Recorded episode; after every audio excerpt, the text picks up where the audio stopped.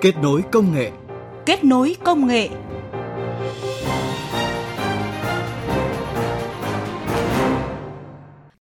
Xin chào quý vị thính giả, chúng ta đang gặp nhau trong chương trình Kết nối công nghệ. Chương trình được phát sóng thứ Bảy và Chủ nhật hàng tuần trên kênh Thời sự VV1 Đài Tiếng Nói Việt Nam. Những nội dung chính có trong chương trình hôm nay. À, hiện tại bọn em đang nghiên cứu các cái giải pháp để hỗ trợ cái ngành trồng lúa đang bị ảnh hưởng lớn nhất của biến đổi khí hậu. Quá trình thực hiện các mục tiêu phát triển bền vững của Việt Nam đang đặt ra những cơ hội rất lớn cho các nhà khoa học trẻ khi hướng mục tiêu nghiên cứu khoa học công nghệ gắn với các mục tiêu phát triển bền vững. Nhà khoa học trẻ vì mục tiêu phát triển bền vững cũng là nội dung được chuyển tới quý vị và các bạn ở phần đầu của chương trình Kết nối công nghệ tuần này. Mọi người nghĩ quá trình sản xuất vaccine diễn ra quá nhanh, điều này là đúng. Tuy nhiên, trước nhu cầu cấp bách của đại dịch thì nó là cần thiết để bảo vệ rất nhiều sinh mạng. Giải thưởng Nobel Y sinh 2023 vinh danh các nhà khoa học nghiên cứu về công nghệ mRNA. Thông tin khoa học này sẽ có ở phần cuối chương trình. Thưa quý vị và các bạn, Việt Nam đang trong giai đoạn đẩy mạnh công nghiệp hóa, hiện đại hóa và hội nhập quốc tế sâu rộng. Và một trong những yêu cầu thực tiễn quan trọng nhất trong bối cảnh hiện nay là theo đuổi thực hiện các mục tiêu phát triển bền vững nhằm thực hiện cam kết với cộng đồng quốc tế, đồng thời đóng góp trách nhiệm vào các nỗ lực chung của toàn cầu về phát triển bền vững quyết định số 622 của Thủ tướng Chính phủ về ban hành kế hoạch hành động quốc gia thực hiện chương trình nghị sự 2030 vì sự phát triển bền vững đã nhấn mạnh quan điểm khoa học và công nghệ là nền tảng, là động lực cho phát triển bền vững đất nước. Trên thực tế, thời gian qua, các nhà khoa học Việt Nam, đặc biệt là các nhà nghiên cứu trẻ, cả chuyên và không chuyên, đã và đang hướng các nghiên cứu khoa học công nghệ của mình gắn với các mục tiêu phát triển bền vững của đất nước.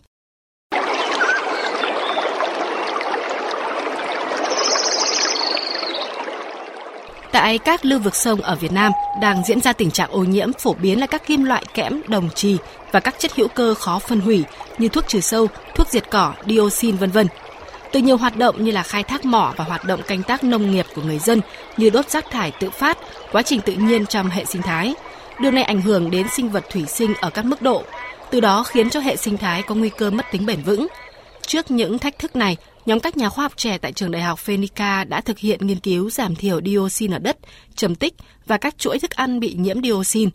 Cụ thể, nhóm thực hiện nghiên cứu khả năng giảm nhẹ ô nhiễm chất độc hóa học dioxin của cỏ vetiver, áp dụng thử nghiệm tại sân bay Biên Hòa. Tiếp đó là nghiên cứu ứng dụng cỏ vetiver ở quy mô thực tế nhằm giảm nhẹ ô nhiễm dioxin trong đất tại sân bay Biên Hòa. Dự án kết thúc hồi tháng 2 năm 2023. Kết quả cho thấy công nghệ xử lý ô nhiễm dioxin bằng thực vật được phát triển và có tiềm năng ứng dụng rộng rãi cho những vùng ô nhiễm chất hữu cơ khó phân hủy. Tiến sĩ Ngô Thị Thúy Hường, trưởng nhóm nghiên cứu hóa môi trường và độc học sinh thái, trường đại học Phenica chia sẻ như hệ sinh thái như một cái ngôi nhà của chúng ta khi mà chúng ta bị mất đi bất cứ một một mắt xích thức ăn nào trong hệ sinh thái thì cái hệ sinh thái cũng trở nên mất đi tính bền vững. Và khi quá nhiều các cái mắt xích thức ăn trong lưới thức ăn của, của hệ sinh thái bị mất đi thì cái hệ sinh thái của chúng ta bị sụp đổ. Con người chúng ta cũng là một trong những uh, cái um, một cái yếu tố mà chúng ta vừa là cái nguyên nhân cũng như là chúng ta cũng sẽ phải hứng chịu cái hậu quả cũng theo tiến sĩ Hường, một hướng nghiên cứu khác cũng được các nhà khoa học trẻ theo đuổi đó là đi tìm câu trả lời cho những dòng sông chết với các dự án nghiên cứu như là điều tra nghiên cứu và đánh giá sự tích tụ sinh học của kim loại nặng trên một số loài cá kinh tế trong lưu vực sông Nhuệ, sông Đáy và sự ảnh hưởng đến nghề nuôi trồng thủy sản trong lưu vực sông. Đánh giá nồng độ sinh khả dụng của arsen và thủy ngân tại một số khu vực của lưu vực sông Nhuệ, sông Đáy và các tác động tiềm ẩn đối với động vật thủy sinh hay như một điểm nóng khác là ô nhiễm vi nhựa. Các loại vi nhựa tồn tại trong môi trường gây ra nhiều mối nguy. Mối nguy của vi nhựa là nó có thể là các cái chất lan truyền các cái bệnh nguy hiểm như vậy thì cái vấn đề này thì cần được nghiên cứu và sau đó là nên có những cái kế hoạch chiến lược phù hợp để xây dựng các cái chính sách và uh, thậm chí là những cái luật uh, nhằm giúp uh, giảm thiểu các cái mối nguy về ô nhiễm cho các cái loài thủy sinh vật và sau đó là con người không chỉ các nhà khoa học trẻ tại các viện nghiên cứu, trường đại học mà các nhà nghiên cứu không chuyên như anh Lương Văn Trường, giám đốc hợp tác xã thanh niên Nam Đại Dương tỉnh Nam Định cũng đang hướng các nghiên cứu của mình gắn với mục tiêu phát triển bền vững. Đó là những giải pháp hỗ trợ ngành nông nghiệp trong bối cảnh chịu ảnh hưởng nặng nề của biến đổi khí hậu. Nói về những nghiên cứu của mình, anh Lương Văn Trường, Giám đốc Hợp tác xã Thanh niên Nam Đại Dương, tỉnh Nam Định cho hay. À, hiện tại bọn em đang nghiên cứu các cái giải pháp để hỗ trợ cái ngành trồng lúa. Thì ngành trồng lúa nước là một trong những cái ngành mà đang bị ảnh hưởng lớn nhất của biến đổi khí hậu và cũng là cái ngành mà phát thải ra khí nhà kính rất là lớn. Để em nghiên cứu các giải pháp ví dụ như công nghệ hạt giống này mầm sẵn mà em tham gia chương trình năm nay là một cái giải pháp giúp cho người nông dân được một là không phải ngâm ủ. Thứ hai là khi gặp thời tiết bất lợi thì người nông dân có thể né tránh các thời điểm thời tiết bất lợi để mà giữ được hạt giống đó không bị thiệt hại. Và thứ ba là có thể triển khai rất là nhanh mùa vụ hay là cái kỹ thuật uh, trồng lúa không kè bừa tuần hoàn như tại chỗ thì công nghệ đấy giúp tiết kiệm được tới 40% chi phí phân bón. Thứ hai là giảm được 60 đến 70% cái phát thải khí metan. Xu hướng phát triển bền vững ở Việt Nam hiện đang hình thành một số thị trường mới như là thị trường về hàng hóa và dịch vụ môi trường, thị trường các sản phẩm thân thiện môi trường, thị trường carbon trong nước và quốc tế. Các chuyên gia nhấn mạnh đây chính là cơ hội cho các nhà khoa học trẻ triển khai các hướng nghiên cứu để đưa ra lời giải cho những bài toán lớn, tạo ra những công nghệ mới đáp ứng về thực hiện mục tiêu phát triển bền vững của Việt Nam.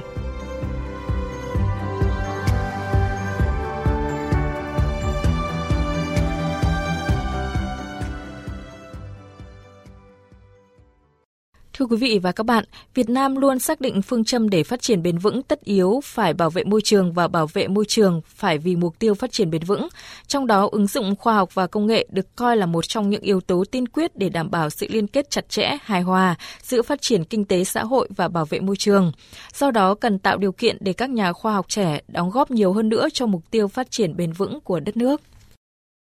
Theo đánh giá của Tổ chức Năng suất châu Á APO, trong giai đoạn 10 năm trở lại đây, nền kinh tế của châu Á tăng trưởng ổn định với tốc độ tăng của năng suất các yếu tố tổng hợp, gọi tắt là TFP, vào khoảng 1% một năm.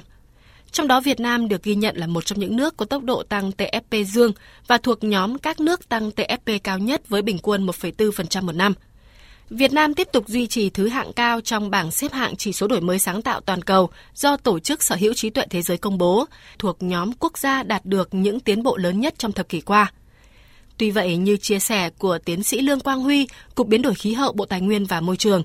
quá trình thực hiện các mục tiêu phát triển bền vững, Việt Nam phải đối mặt với nhiều thách thức về khoa học công nghệ như toàn cầu hóa khiến thị trường sản phẩm khoa học và công nghệ bị cạnh tranh gay gắt, khung pháp lý, thể chế, hệ thống chính sách vẫn còn nhiều bất cập –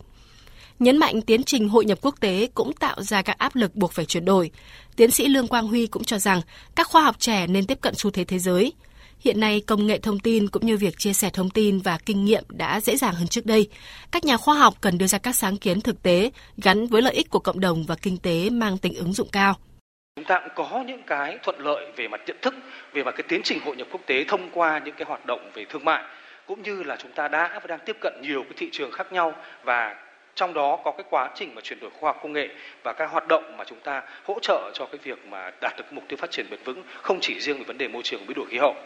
thế nhưng chúng ta cũng có cái thách thức là cái tư duy cũng như là cái tính hiệu lực hiệu quả của các quy định và cái mục tiêu của chúng ta trong quá trình mà phát triển kinh tế xã hội ngay cả trong cái quá trình về nghiên cứu khoa học của chúng ta cũng có những cái vấn đề mà chúng ta cần phải thay đổi về mặt tư tưởng cũng như là thay đổi về mặt mục tiêu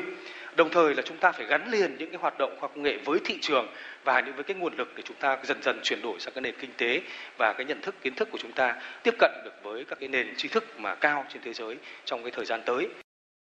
Chia sẻ quan điểm cần tạo điều kiện hơn nữa để các nhà nghiên cứu trẻ đóng góp cho các mục tiêu phát triển bền vững đất nước. Anh Lương Văn Trường, Giám đốc Hợp tác xã Thanh niên Nam Đại Dương, tỉnh Nam Định cho rằng Bọn em là bọn là nhà khoa học nghiệp dư thôi. Bọn em nghiên cứu những cái phục vụ công nghệ, cái việc sản xuất của bọn em. Cho nên cái vừa sản xuất vừa nghiên cứu đôi khi nó bị vấp vấp rất là nhiều chỗ nó phải mất thời gian rất là dài để mà có ra một sản phẩm hoàn chỉnh ừ, bây giờ thì các bộ thì có rất là nhiều cái văn bản chính sách rồi nhưng mà cái việc mà cập nhật được cái văn bản đấy tới bọn em ấy nó rất là rất là khó và rất là chậm. Đấy thì em chỉ mong muốn là ở ờ, sao những cái văn bản những cái chương trình hỗ trợ của nhà nước có thể công bố mà làm sao mà đưa đến những đối tượng như bọn em nhanh nhất có thể để bọn em có thể sớm tiếp cận nó. Thì khi bọn em tiếp cận được rồi thì bọn em sẽ có thêm một nguồn lực để bọn em đầu tư phát triển. Còn theo Thứ trưởng Bộ Khoa học và Công nghệ Nguyễn Hoàng Giang, giai đoạn phát triển từ năm 2021 đến năm 2030, tầm nhìn đến năm 2045, Đảng và Nhà nước đặt nhiều kỳ vọng vào vai trò nền tảng của khoa học công nghệ và đổi mới sáng tạo, xem đây là đột phá chiến lược, động lực chính để tạo bứt phá về năng suất, chất lượng, hiệu quả và sức cạnh tranh của nền kinh tế. Việt Nam phấn đấu đến năm 2030 là nước đang phát triển, có công nghiệp hiện đại, thu nhập trung bình cao và đến năm 2045 trở thành nước phát triển thu nhập cao. Thứ trưởng Nguyễn Hoàng Giang nhấn mạnh. Thời gian qua, Bộ Khoa Công nghệ cũng đã triển khai nhiều chương trình xây dựng sửa đổi các chính sách nhằm tạo điều kiện thuận lợi để các nhà khoa học phát huy năng lực sáng tạo, kích cầu công nghệ từ khu vực doanh nghiệp cũng như tăng cường năng lực hấp thụ công nghệ của doanh nghiệp thông qua việc tiếp tục khuyến khích các doanh nghiệp đầu tư lập quỹ phát triển khoa công nghệ, thành lập cơ sở ID doanh nghiệp khoa công nghệ và đổi mới khởi nghiệp sáng tạo. Hiện quỹ phát triển khoa công nghệ quốc gia NAFOTIT cũng đã có nhiều thay đổi, tạo thuận lợi hơn để các nhà khoa học trẻ có cơ hội làm chủ, làm chủ nhiệm đề tài, tham gia các hội nghị hội thảo quốc tế. Thưa quý vị và các bạn, định hướng và kỳ vọng phát triển đất nước trong giai đoạn tới đặt lực lượng khoa học và công nghệ trước những cơ hội và thách thức phải đổi mới để không tụt hậu, phát triển nhanh hơn, thực chất và bền vững hơn. Qua đó đóng góp hiệu quả hơn cho các mục tiêu phát triển quốc gia trong trung dài hạn. Kết nối công nghệ vươn tầm thế giới. Kết nối công nghệ vươn tầm thế giới.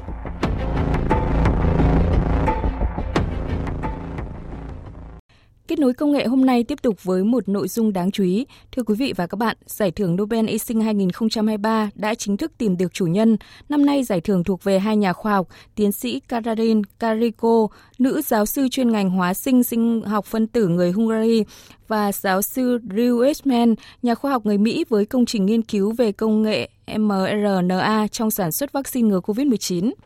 được công bố năm 2005, khám phá của các nhà khoa học này mở đường cho sự ra đời của vaccine Pfizer và Moderna khi đại dịch COVID-19 bùng phát. Công nghệ này cũng cho thấy những kết quả đầy hứa hẹn để chống lại các bệnh khác như HIV, ung thư, tự miễn và bệnh di truyền. Theo các nhà tổ chức, nghiên cứu đã làm thay đổi căn bản hiểu biết của chúng ta về cách công nghệ mRNA tương tác với hệ thống miễn dịch của con người. Hai nhà khoa học nói trên cũng đã đóng góp vào nỗ lực phát triển vaccine với tốc độ chưa từng có trong thời điểm xảy ra đại dịch COVID-19, một trong những mối đe dọa lớn nhất đối với sức khỏe con người trong thời hiện đại. Nhà khoa học Carico cho biết đây là sự tiếp nối một quá trình nghiên cứu lâu dài và đã được chứng minh về độ an toàn. Uh, people felt that the vaccines were produced or developed very quickly. Mọi người nghĩ quá trình sản xuất vaccine diễn ra quá nhanh, điều này là đúng. Tuy nhiên, trước nhu cầu cấp bách của đại dịch thì nó là cần thiết để bảo vệ rất nhiều sinh mạng. Chúng ta cần đẩy nhanh quá trình nghiên cứu lâm sàng, nhưng không thể bỏ qua các tiêu chuẩn về an toàn. Hai quá trình này phải diễn ra đồng thời. Chúng tôi không bao giờ đánh đổi các biện pháp an toàn, tuân thủ theo những nghiên cứu cơ bản đã tồn tại hàng thập kỷ. Tôi hy vọng giải thưởng này sẽ nhấn mạnh những nỗ lực mà chúng tôi vẫn đang theo đuổi. Năm ngoái, giải thưởng Nobel Y sinh 2022 được trao cho nhà di truyền học người Thụy Điển, giáo sư tiến sĩ Svante Pabo về thành tựu giải mã bộ gen những loài linh trưởng đã tuyệt chủng, từ đó góp phần xây dựng giả thiết về sự tiến hóa của loài người. Thưa quý vị và các bạn, một điểm thú vị là trước khi giải thưởng Nobel y sinh 2023 gọi tên hai nhà khoa học tiến sĩ Catherine Kariko và giáo sư Drew Weissman thì họ cũng chính là chủ nhân của mùa đầu tiên giải thưởng VinFuture 2021 với công trình nghiên cứu mang tính đột phá trong việc phát minh công nghệ mRNA, từ đó tạo vaccine COVID-19 tiên tiến nhất thế giới. Trước giải Nobel y sinh, giải thưởng VinFuture là một trong số ít giải thưởng khoa học công nghệ quy mô toàn cầu đầu tiên tôn vinh công trình nghiên cứu của tiến sĩ Katarin Kariko và giáo sư Drew Whitman. Các nhà khoa học cho biết những giải thưởng quốc tế như VinFuture không chỉ là nguồn cảm hứng cho những nhà khoa học trong nước mà còn tạo nên sức hút sự quan tâm từ các quốc gia có nền khoa học và công nghệ phát triển mạnh, từ đó mở cơ hội cho sự hợp tác và chia sẻ kiến thức, đẩy mạnh tiến trình phát triển khoa học công nghệ trên toàn cầu, đặc biệt là ở các quốc gia đang phát triển. Giáo sư Drew Whitman bày tỏ. Xin ờ, cảm ơn rất nhiều đây không phải là dấu chấm dứt của tất cả mọi thứ mà mở ra một cái liệu pháp vaccine covid mới những cái thể vaccine mới cho những cái bệnh tật khác nhau và điều quan trọng nữa là sự khởi đầu của quá trình hợp tác giữa các quốc gia ở Đông Nam Á, trong đó có Việt Nam, Thái Lan và nhiều quốc gia khác. Điều à, quan trọng nhất, tôi không phải là người nhận giải thưởng này mà hàng nghìn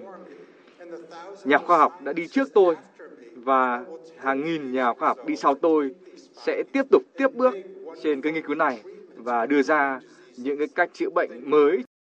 Tới đây thời gian dành cho chương trình kết nối công nghệ tuần này cũng đã hết. Cảm ơn quý vị và các bạn đã lắng nghe. Tạm biệt và hẹn gặp lại ở các chương trình sau.